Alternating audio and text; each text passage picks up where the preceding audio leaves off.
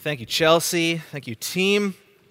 Uh, my name is Jesse. If you've not met me before, I am the youth pastor here at Central Heights. I'm repping our youth group here uh, today. I'm part of a, a, big machine that is Central Heights Youth with an amazing amount of leaders and uh, just quality people. Uh, and I get the privilege of jumping in to part four of this Kingdom series. We're calling it Kingdom the Story because we're tracing the storyline of the entire Bible under the theme of God's kingdom. And we're borrowing a lot of the uh, language and the, the chapter headings from a book called God's Big Picture by Vaughan Roberts. And so we've gone through the first three parts. Part one was about the pattern of the kingdom, and we were defining kingdom as the rule of God and the realm of his blessing. And all throughout, we're going to see it requires three things it requires God's people in God's place under God's rule.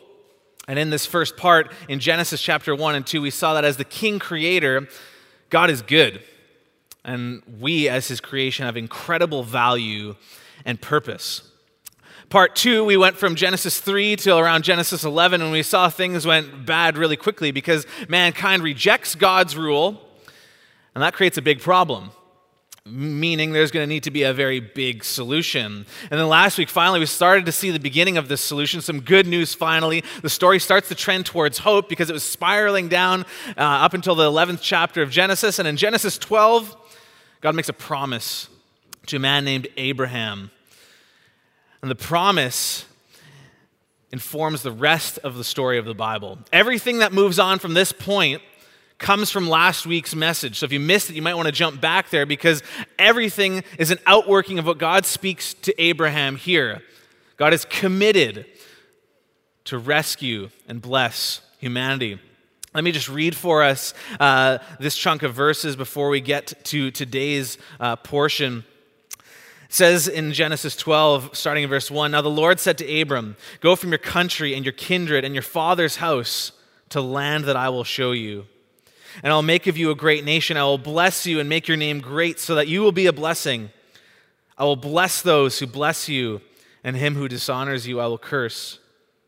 And catch this in you, all the families of the earth shall be blessed. God sees a need, and the promise of rescue has begun. And this is where we're going to pick up the story today. Would you pray with me as we do that? God, we give you this time and we ask that you would speak to us, that for each of us in this room, coming from different backgrounds, different experiences in our week, different personalities, that something with this timeless story, that has timeless principles of a timeless God who is amazingly good, would shape and transform us today to follow you for your glory and the flourishing of our city and our world in 2018. In Jesus' name, amen. So I, I, was in the parking lot uh, in between services, and one of our seniors says to me, Hey, you know, I, I read in, in, the bulletin before you started that we were covering Genesis 12 to 2 Kings 25. And he's like, I thought that must be a mistake. And I was like, you're right, it might have been a mistake. Like, we've covered, okay, this is part four out of eight parts in this series. We've covered 12 chapters in one book thus far. And today we're going to cover 326 chapters of the Bible. So, Tim uh, gave this to me, and I was like, well, thanks. Uh, it seems like my work is cut out for me. So, what I decided to do with all of us uh, today was I was like, you know what? I'm going to take the approach to this part of the story, the, the, the, partial kingdom part of the story that my brother and I took when we were uh, teenagers, when we would watch the Lord of the Rings movies. And, uh, you know, there's, there's a lot of talking in those movies. There's also a lot of walking in those movies, like the step count is high. And so I'm like, okay, when you're a teenager, you're like, ah, plot development, whatever, character development, whatever, extended edition, okay, well, there might be some more action, and that's what we're really after. So thankfully, back then, there was technology that was invented and we could uh, scene select. We could skip through to, you know, the part where there, the sword was out of the sheath and there's bows and arrows and, you know, rocks are being thrown and, and just crazy stuff is happening. We wanted to get to the action. And that's the approach we're going to take this morning because otherwise uh, we're going to take way too long. You guys are going to be here till the next daylight savings and we're not going to have gotten anywhere. So, uh, how we're going to do this is we are going to scene select. Which means I am purposefully going to miss a lot, and that's going to be hard for me. But we're going to go through this in four scenes. Scene number one, what we're going to do is we're going to see how God raises up and rescues his people. That's going to be Genesis 12 to Exodus 18. Scene number two, we're going to skip towards, is how to live in relationship with a holy God. That'll be Exodus 19 to Leviticus 27. Scene three, God's people are going to enter into what God promised. We just read about part of what God promised. It was land. So that's going to be the book of Numbers to the end of Joshua. And then finally, scene four, we're going to see God's people struggle to get this whole thing fully right. And that's going to be Judges to the end of Second Kings. So, you ready? Some of you are buckling up. You're good to go. Okay, here we go. We're going to start. Um, and, and start with this call on Abraham's life. So there's a promise that's made, and it goes through, and God raises up Abraham's family. Miraculous circumstances. Abraham has a son named Isaac, who has a son named Jacob. Jacob's name is changed to Israel through some wrestling he does with people and with God and the, and the shrewdness with which he handles life. Israel then has 12 sons, who then become the 12 tribal heads of this nation of Israel. And these people end up in the land of Egypt, which is a problem because Egypt is not the land we just read about. The land we read about in the promise was Canaan. So they end up in Egypt, and that's not the destination God had intended. And they become enslaved to the king there. And in Exodus chapter 6, uh, we read uh, what is happening. Uh, starting in verse 2, God spoke to Moses who uh, is an Israelite himself, who is part of the, the people there, but decides to flee the country after committing murder, which is a smart idea, I suppose. So, this is the guy God is going to choose to do some stuff with. God speaks to Moses and says to him, I'm the Lord. I appeared to Abraham, to Isaac, to Jacob as God Almighty, but my name, the Lord, I did not make myself known to them. I also established my covenant with them to give them the land of Canaan, the land in which they lived as sojourners. Moreover, I've heard the groaning of the people of Israel, whom the Egyptians hold as slaves, and I've remembered my covenant. I've remembered my promise. Say therefore the people of Israel, I'm the Lord. I will bring you out from under the burdens of the Egyptians. I will deliver you from slavery to them, and I will redeem you with an outstretched arm and with great acts of judgment. I'll take you to be my people. I will be your God, and you shall know that I am the Lord your God who has brought you out from under the burdens of the Egyptians. I will bring you into the land I swore to Abraham, to Isaac, to Jacob. I will give it to you for a possession. I am the Lord. If you've been around church long enough or kind of familiar with some terrible Hollywood movies about this, what you'll know is that these great acts of judgment happen, and they happen in a very hardcore and violent way. Basically, the whole nation just gets obliterated through 10 plagues where God systematically goes through and says, Okay, Israelites, I'm bringing you out, but I want you to know as you're leaving, all the gods who've got claim in Egypt over these different parts of the world, different parts of their rulership, they're all false, they're all fake. I'm going to just throw plagues in there and show you that I've got the power, I've got the control, and I'm going to force these Egyptians to get you out. They're going to, they're going to beg you to go. out, You're going to plunder them on your way out. And so that's what happens. We really need to understand this part of the story because it's one of the clearest pictures in a partial way of how God later will come and do a perfect rescue, a perfect deliverance, a second exodus, if you will, through Jesus. One of the way we see that is that the, the 10th plague, God says, I'm going to uh, kill the firstborn in, in all of Egypt. These people are wicked, these people are evil. And this is going to motivate them to let you go out of slavery so that my rescue plan for the whole world can continue. I can keep my promise. That sounds really harsh. But then what happens is he says, No, this is going to happen except for I'm going to institute something called Passover. Each man, you can read about this in Exodus 12, each man was to take a lamb for his household. They were to find not just any lamb, a perfect lamb, one that didn't have a blemish, uh, that didn't have any broken bones, and they were going to kill it. They were going to smear their doorposts, really weird and kind of gross for Sunday morning before you've eaten or whatever. But they are going to smear it on their door frames, and, when, and God says to them at the end of Exodus 12, When I see the blood, you won't experience judgment. This starts to make sense for us, and in two weeks we might hear, you know, in John, when John says about Jesus, look, there's the Lamb of God. Or when Paul says our Passover lamb, Jesus has been sacrificed, what we should understand is that all the context for that is way back here. Pictures beforehand in a partial way of what is yet to come and yet to happen.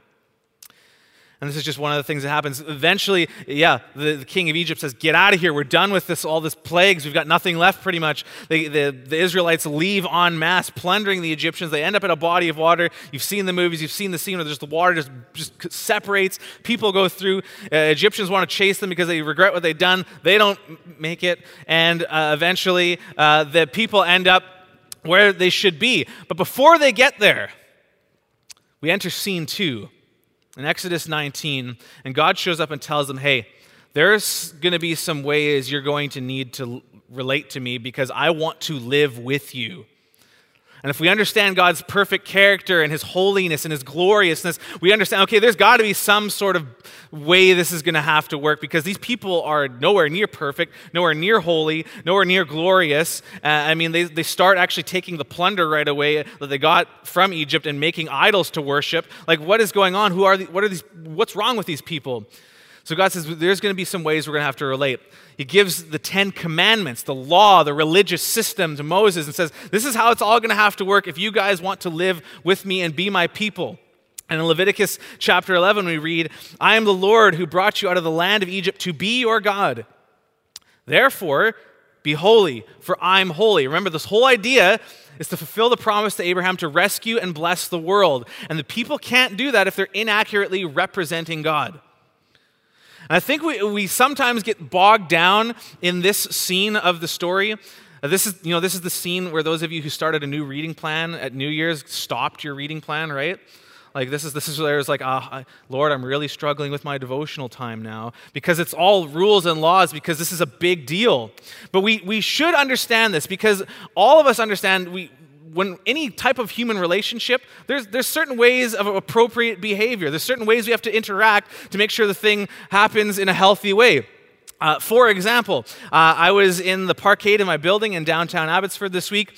Uh, there's, a, there's a gate that comes up to, to drive out of, and I, I was walking with my almost two year old, and we were going to go out into the back alley, walk downtown. It was a nice day, kind of like today, and I, I pushed the, the clicker to open up the garage door, and I'm kind of interacting with him because he's wild and crazy and doing his thing, so I want to make sure he's not you know, bumping into cars and stuff. And so as I look back at him, Uh, I start to glance over, and the door's coming up, and my plan was to go out that door just like I would any other day. But today was different because before I could come out the door, a SWAT team of police was coming through the gate into the parkade.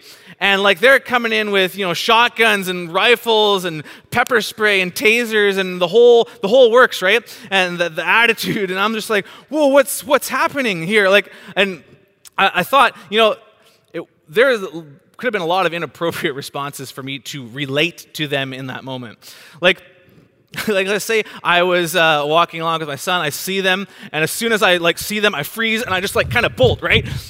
They'd be like, "There's the guy, get him!" You know, they're, they're to take me down. That would not have been an appropriate response. That's not how you interact with, with different people in that situation. Or even worse, what if I had ran towards them and started yelling, like, this is my building, this is my land, like, get out of here. Like, that also would have been really bad. I would have been prone so fast, and, like, it would have been bad. We understand, obviously, relationships need to work because of certain things that get put in place. And that's what this is all about. God wants to live with them, He wants to dwell with them, and that is supposed to be a blessing. Vaughan Roberts writes, in, in God's big picture, we tend to have a negative attitude to authority and assume it must always be oppressive. And that might not be our fault because, I mean, authority in the world right now seems, you know, subpar at best. But, but there's nothing negative about being under God's authority. In the Bible, to be under God's rule is to enjoy God's blessing. We need that context in mind. We need to remember the promise of the kingdom. And all this needs to, is going to work if they follow what's described here. We enter scene three then. And uh, the people enter this land. And this land, by the way, wasn't just like free open real estate. Like the, it was a competitive market, all right? It's like Abbotsford, where they're, they're you know, they're, they're, there's going to be clashing happening here. Except way worse, because there's going to be swords and blood involved rather than just high prices. So what happens is they go into this land, and God says, These people are evil and wicked, and in order for my overall big picture plan to rescue and bless the world, you're going to need to drive them out so that you stay my people, so that you stay holy. And so there's battles that happen, and, stuff ensues. And uh, one of the things I love about this part of the story is uh, we're starting here in Joshua now. Uh, if you're kind of checking back in, like where are we? We're in, we're in the starting point of Joshua. And a couple times right on before they enter the land, they're told, be strong, be courageous. Be strong, be very courageous. Because one of the things that this God is about is not just about making promises. What accompanies God's promise is always God's presence. And so he's like, I'm going to be with you. You don't need to be afraid. You can be courageous. And maybe that's just enough for us to hear today. There's promises all throughout the Bible that maybe we're aware of or we've been told, and we wonder okay, is, is God present with this? He's told me something about praying for anxiety. He's told me something about, you know, re- relating to people. How am I supposed to do this? Well, his presence is accompanying his promises. And that's what we see in the book of Joshua. They, they eventually get into the land, they, they dispossess these other nations, and they start to divvy up the land according to their tribes. And the promise to get into Canaan is fulfilled. So now we've got God's people rescued out of Egypt. We've got God's place that was promised. But scene four, people really start to struggle to get it fully right we get to the book of Judges, and what ends up happening is we've got these people starting to rule the, the nation. The, kind of these tribal warlords who, we, for some reason, we put them in our Sunday school stories, although most of them are terrible people, um, but they, they do follow God to varying degrees. And God uses them to, to help the people along, to free them from uh, other uh, oppressive nations and such. But it's not quite exactly the type of rule, the type of blessing the type of kingdom yet that God had intended. Eventually, that we get through these judges, uh, that's the, the names of these people who kind of step up and lead, and God raises them up. we get these kings. Uh, and the reason for that is in, in the start of uh, 1 Samuel. The, the, the people of Israel look around and they realize something's not quite right. And they see, okay, the other nations, they've all got kings. Maybe that's what we need. So they come to the, one of the judges, Samuel, and they say, hey, give us a king. That seems to be working for all these other people. We're God's people. We're, we must be missing out on something. We don't have this yet. You know, give us this type of rulership. Which, by the way, is a, not a good idea when you deviate from God's word and look around at the culture and go, oh, that must be the answer to our, our struggle. Is let's just put the Bible aside for a second, put God's word aside for a second, and we're going to go with this. Let's see what all the other nations are doing, and that must, must be what it's about. God grants them their wish, but he, he tells Samuel, look, they, they didn't reject your rule. It's, it's, they're rejecting me, but I'm going to meet them where they're at, and I'm going to establish this anyways. They get a false start in a guy named Saul uh, who doesn't you know, fare too well. But then they get King David. And a lot of us have heard of King David, a man after God's own heart. A lot of great and amazing stuff happens through his rule. Uh, it's, it's not an easy journey, but it happens. And then we get to 2 Samuel. God reinforces this rescue plan, this promise. And the, the, the, plan of God, even though there's been hundreds of years and generations that have passed by now, starts to get more and more specific. We've gone from Abraham down to, to Moses, and now we get to David. And we're starting to see cl- closer and closer what God's after here. So in, in 2 Samuel 7, and I'm going to start reading in verse 12, he says to David, When your days are fulfilled and you lie down with your fathers, I will raise up your offspring after you he shall come from your body, and I will establish his kingdom. He shall build a house for my name, and I will establish the throne of his kingdom forever. I will be to him a father, and he shall be to me a son. When he commits iniquity, I will discipline him with the rod of men, with the stripes of the sons of men. But my steadfast love will not depart for him, from him, as I took it from Saul, whom I put away from before you. And don't miss this, verse 16 Your house and your kingdom shall be made sure forever before me. Your throne shall be established forever. David has a son named Solomon, and this is the closest thing we get to a kingdom of God on earth as it is in heaven. We've got God's people, we've got God's place. You know, we've got Jerusalem, we've got this temple that gets built by Solomon, and we've got the, this, these people who now have the law. So we've got God's rule as well but something's still wrong. Something's not fully what was intended.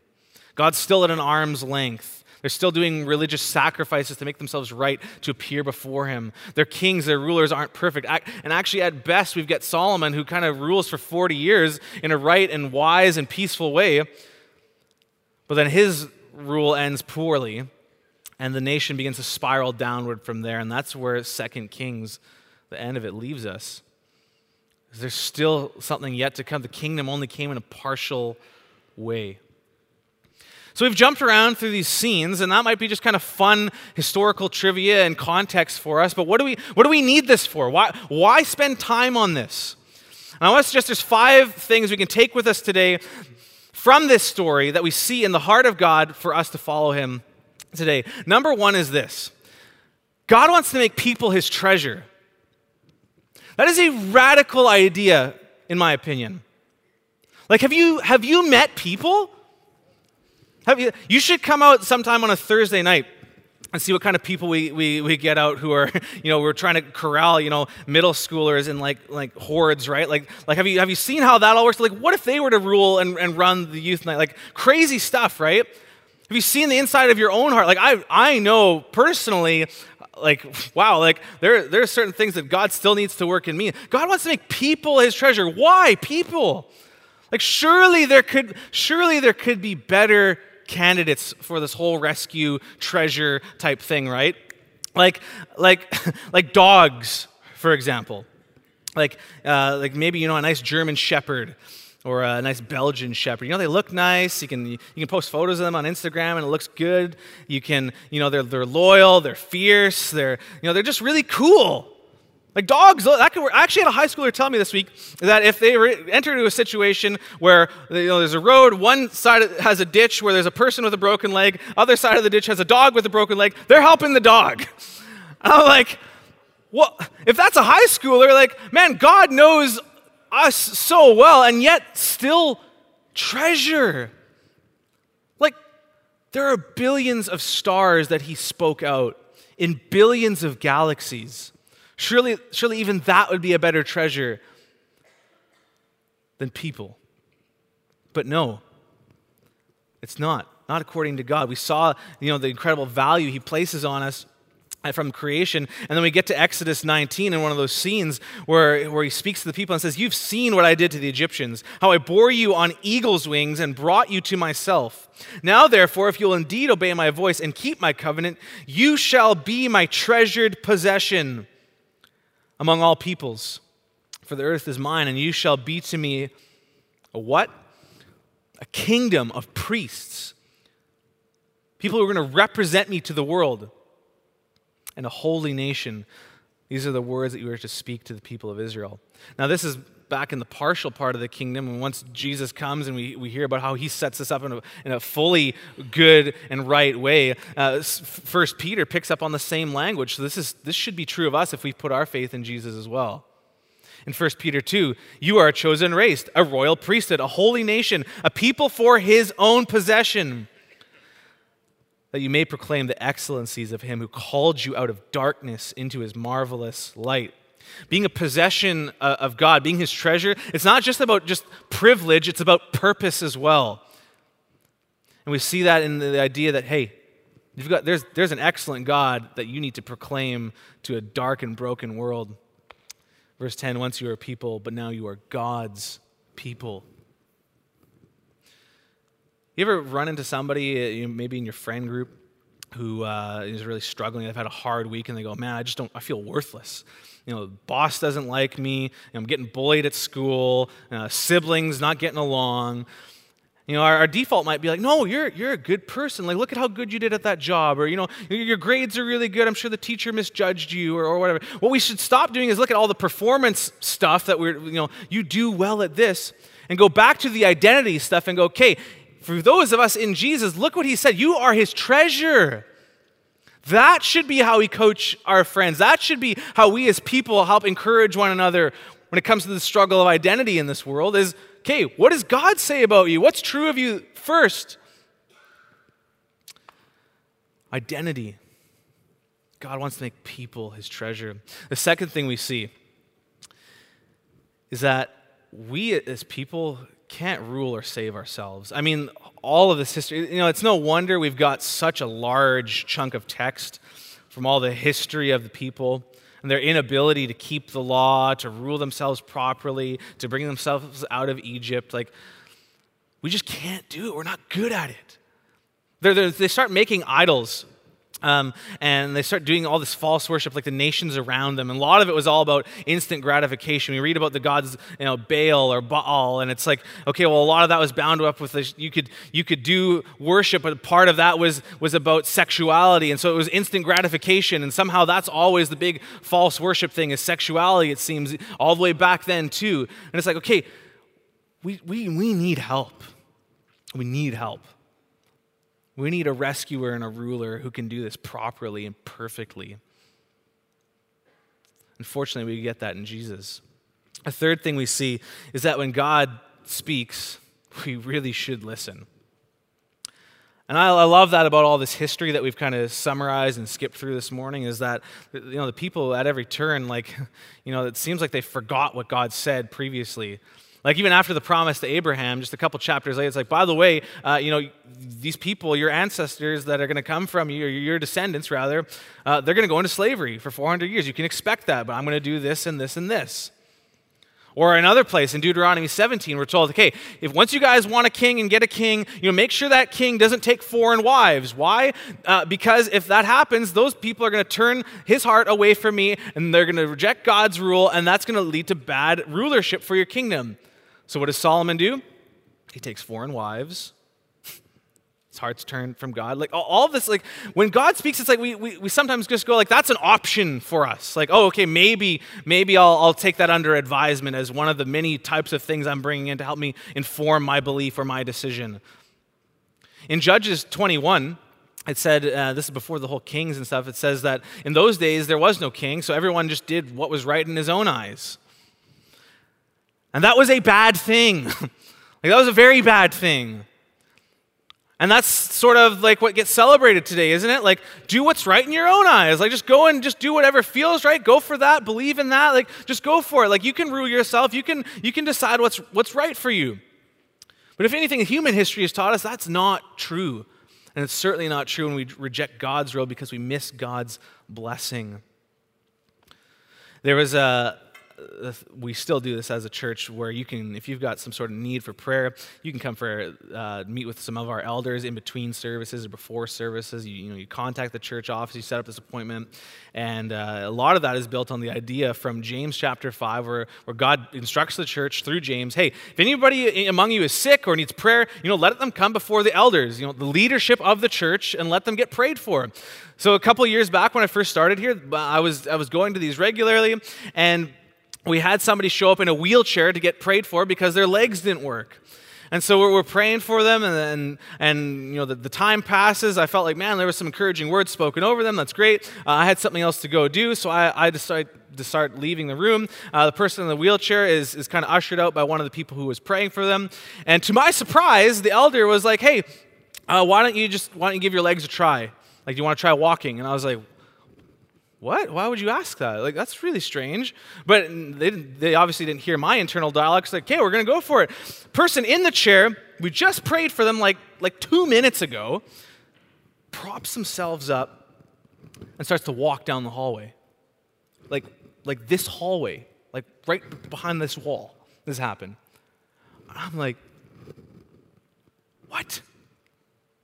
As, and it was like as if God met me and was like, well, well what did you ask for? What, what, did you think? I spoke it in my word that, hey, if you have people in your congregation who are sick, you know, let them come before the leaders, let them get prayed for. When God speaks, we should listen. Not come up with our own ideas of, oh, this is how I should make, you know, my family work or, or my marriage work or my sex life work or, or my, my prayer life work or all of this. There's plenty He has given us help within that. And if there's anything this part of the story tells us, this, this is a very true thing that we need to take to heart. When God speaks, we need to not just hear what he says, we need to actually listen to what he says. A fourth thing, and I, I love this so much, is, is that we need to understand the Old Testament to fully appreciate the New. So much of our understanding of God ought to come from here. You know, Christopher Wright wrote a book called Knowing Jesus Through the Old Testament. And he said, It saddens me that so many Christians these days love Jesus, but know so little about who he thought he was and what he had come to do.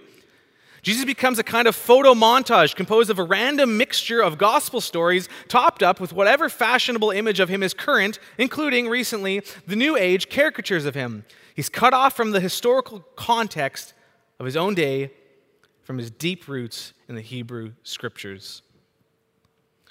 To fully understand, if we're saying we're following Jesus, this New Testament Jesus, so much of who he is and why he came and what he's all about is found in these deep roots.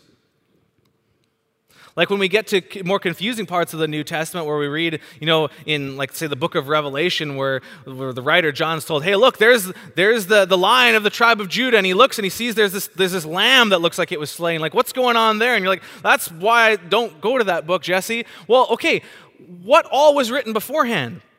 Like in Genesis 49, where God's talking to the tribe of Judah, saying, hey, you're like a lion's cub. Rulership is not going to depart from your tribe. And then Exodus, we get this whole Passover lamb being slain as a, as a substitute sacrifice so that people don't experience judgment. So then imagery comes along in Revelation, and it's like, I don't know what that is. This book is irrelevant, it's confusing. But we have all the context. Let's not neglect this big part of, of our story. Let's not do that. Fifth and, and finally, God and this is so clear at every turn in all these scenes. God is good enough and strong enough to keep his promises. Like all throughout, at, at every point, you know, I, I, I feel just from a human perspective, God would have been fully justified to just go, I'm, I'm rolling this whole promise thing up. The rescue plan, it's not worth it. This thing's not going to endure. The mission's going to end like Abraham tries to take matters into his own hands, Isaac and Jacob, like there's stuff going on there. You know, the 12, you know, heads of the tribes of Israel, one of them like almost gets killed by their brothers. That's how bad it gets. Moses murders a couple of guys, puts them in the sand, flees the country. God shows up to him in a burning bush that it's not consumed. It's like, I can't do it. People reject God's rule. They use some of the plunder from Egypt to make, you know, idols to worship instead of the God who gave them the loot in the first place. The judges and the kings, they fail to properly rule. They bring in you know, stuff from the surrounding cultures and say that that's God, and, and they forget all what's going on. At every part in the story, God could have been fully justified to stand back and go, you know what? Maybe the German shepherds were a good idea. Maybe we should have just gone with maybe I should just go with that, that other far off galaxy rather than that one planet in that one specific galaxy on that one specific area in the universe with those specific people. Maybe there was something better, but no. He's good enough and strong enough to keep his promises of rescue. And that for me is so encouraging because where God is where God shows up is when people are faithless and powerless. He shows up with faithfulness and power to rescue and to rule. And that's so, so important. And I appreciate that so much. It shapes, you know, how we how we worship here, it shapes how we talk about him, or it ought to anyways. Because we know we couldn't have done this thing on our own. In a, one of my favorite Bible packages right now, the Jesus Bible, a guy named Louis Giglio writes an essay on this part of the story. And he says this where people proved to be faithless, God was faithful, never once denying his own character. So while it might be tempting to skim over the Old Testament account and get to the good news of the New Testament, we find in the Old Testament a helpful mirror for ourselves. Well, the Old Testament serves as a reminder that our effort will never be enough to make us acceptable to God. It still invites us to draw near to God. The invitation is there. And it's there for us as well today when the kingdom has, you know, fully come through the, the rule and reign of Jesus and it's going to be perfected one day. The invitation is there. Your effort's not going to be enough. Like, remember the scene we, we, we, covered where the law is given? You know, the scene that none of us really want to listen to me talk about, but you, you tolerated? The scene where rules are given. Did you notice the order of the scenes? God didn't show up to Moses and go, Hey, Moses, I brought you these tablets of stone. There's 10 commandments carved into them. By the way, here's, you know, all these books of religious system and rule and, and clothing to wear and all these different clean, unclean stuff, do's and don'ts. Could you take this to the people who are enslaved and could you tell them that, hey, here's all the rules. Um, once you guys do this well enough, then the plagues and the Red Sea and, and all the rescue is going to happen. You notice that didn't happen? With God, it's always rescue first. And so if you're sitting here today going, man, I got to wait until, you know, my life is all together, till my, my relationships are all together, till my internet usage is all together, my money's together. I got to wait till all that's figured out before God's going to rescue me. Well, where are you getting that from? That's not the pattern in this part of the story, and it's not the pattern with Jesus.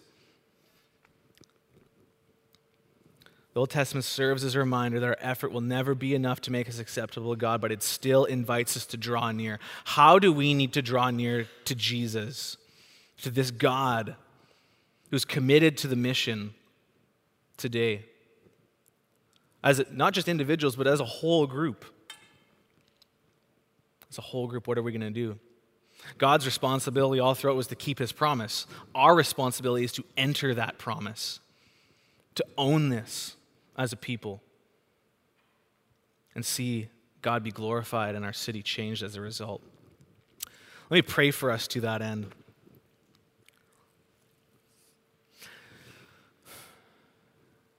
God, it's still so bizarre to me.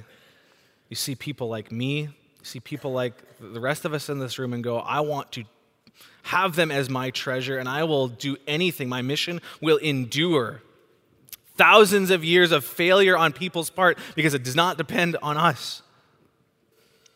Thank you for being faithful, good enough, strong enough to rescue and to rule us and have us experience that blessing. And God, as, as your word says in Isaiah 25, Lord, you are our God. We will exalt you. We will praise your name, for you have done wonderful things, plans formed of old, faithful and sure.